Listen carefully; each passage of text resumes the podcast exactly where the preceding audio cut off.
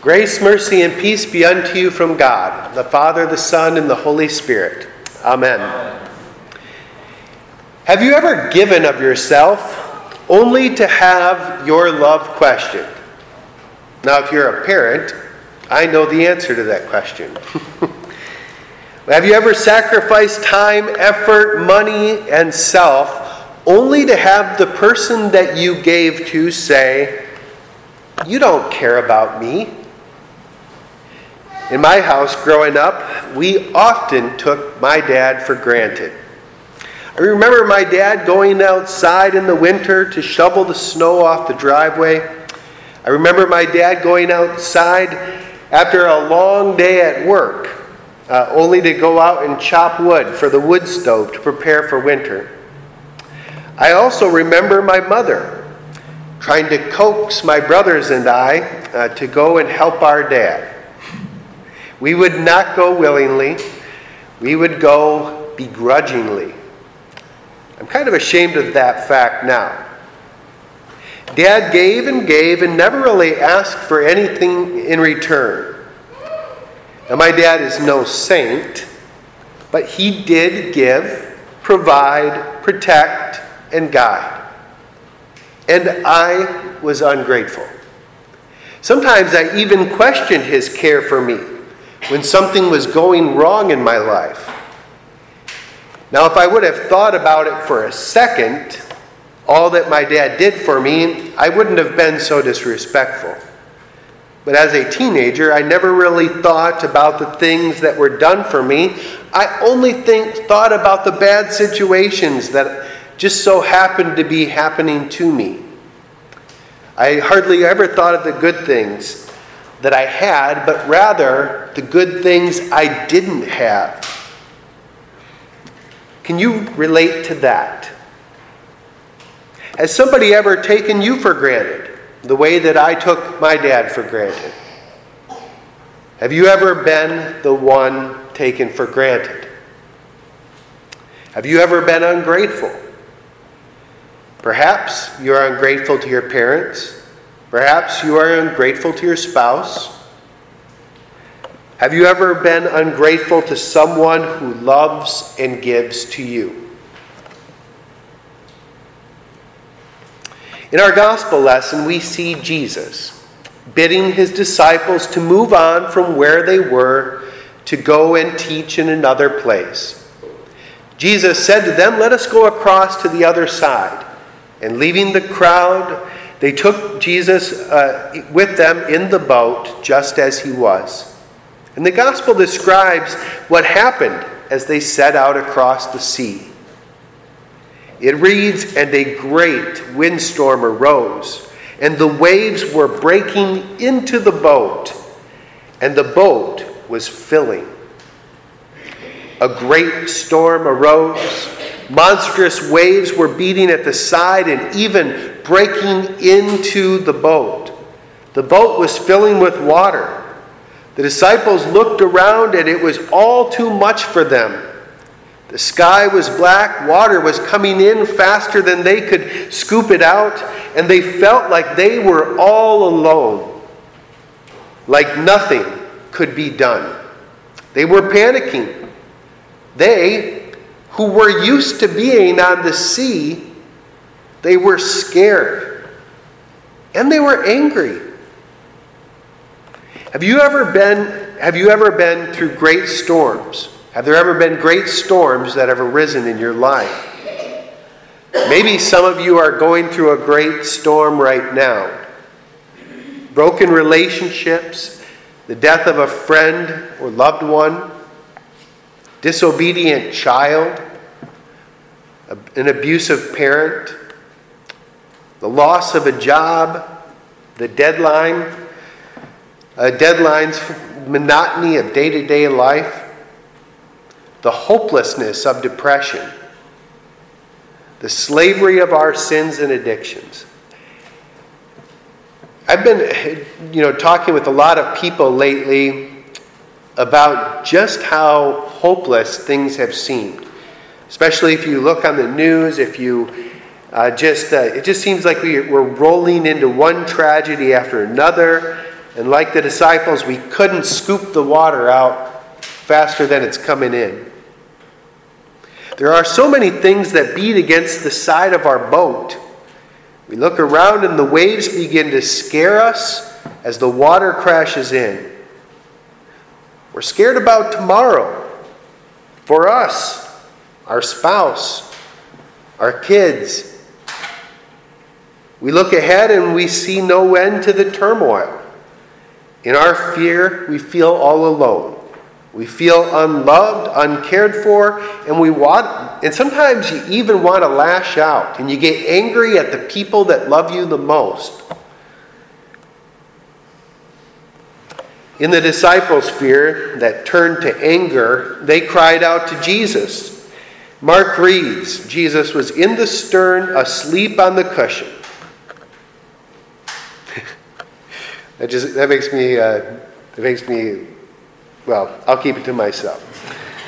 But Jesus was in the stern, asleep on the cushion, and they woke Jesus and they said to him, "Teacher, do you not care?" that we are perishing. Don't you care that we are perishing? Do you hear that? Imagine a parent who has given all. Imagine a spouse who has given all. Remember when you have given all, only to have someone treat you as though you didn't care. Do you not care? Let me tell you a little bit about the person that the disciples were accusing of not caring. This is Jesus. He is God. God the Son who left heaven to come to earth so that he could take on our flesh and blood and rescue us from our sins.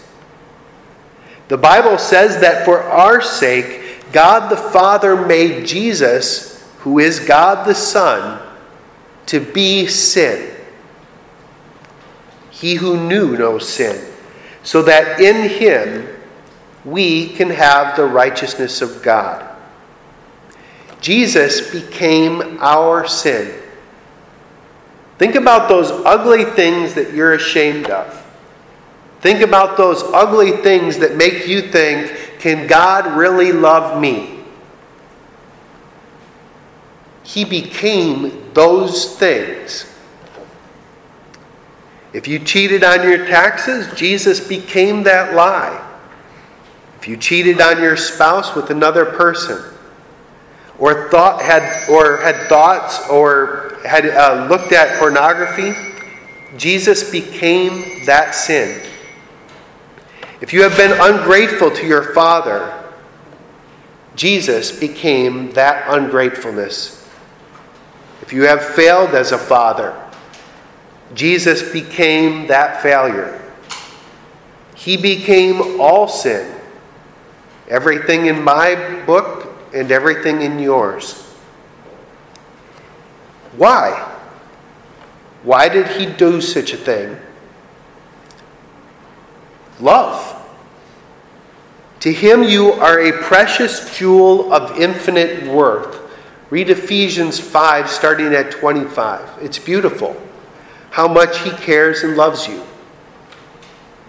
In this, the love of God was made manifest among us, that God sent His only Son into the world so that we would have life through Him. In this is love, not that we've loved God but that he loved us and sent his Son to be the propitiation for our sins. Made manifest among us. You know what that means? It means that Jesus, in him, we see love come to life. You, my friends, are made through Jesus. The Bible says that all things were made through him. Without him was not anything made that was made. When we see Jesus, we see the one who loves us more than anyone could ever love us. And when the disciples in their fear, grabbed the shoulders of God's love for them to wake him up in the middle of their storm. They were touching that unfathomable care. And they said, Do you not care? Have you ever asked that question to God? When the storms rise in your life, you go to God in prayer and you lay out, if you care about me, this is what you'll do. and you have it all mapped out.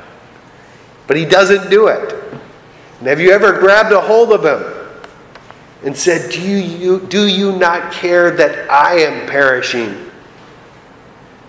I'm willing to bet that if you have not asked those, that question in those words, you have said it by living ungratefully.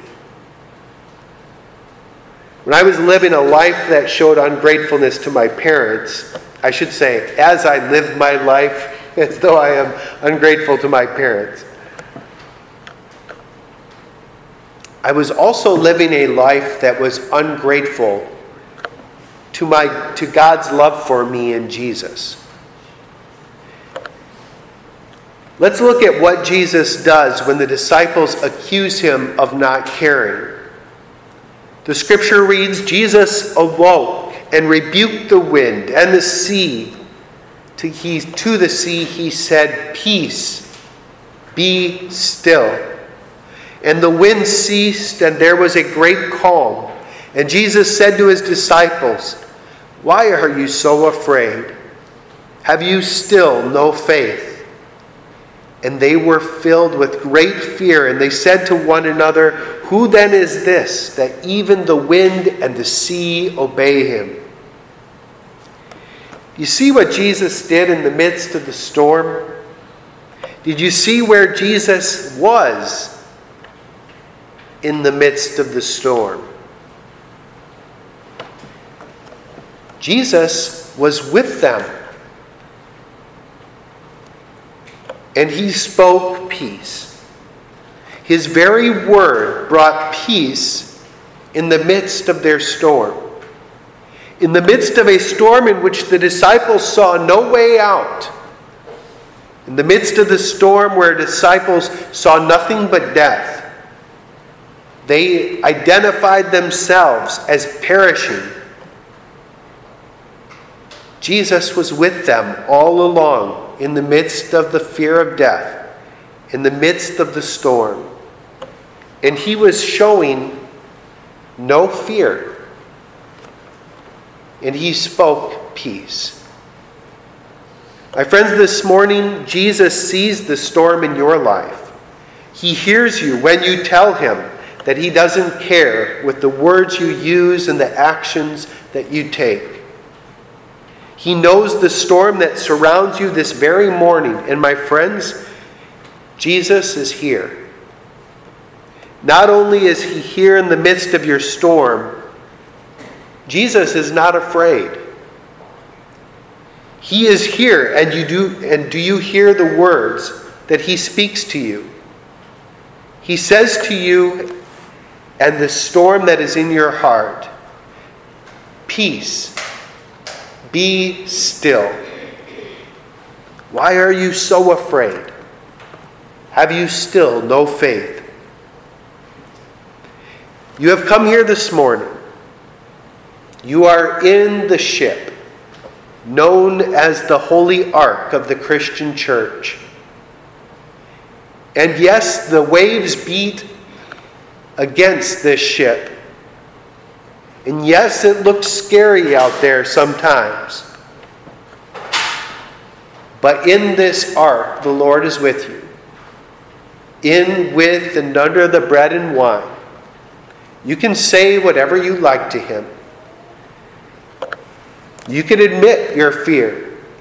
You can make accusations to Him. But His response to you is a word of peace in the midst of the storm. He is not sleeping, He has risen. He is here. He is not afraid. His love for you gives you peace in the storm. And now may the peace that surpasses all understanding guard your hearts and minds in Christ Jesus until he returns for you. Amen.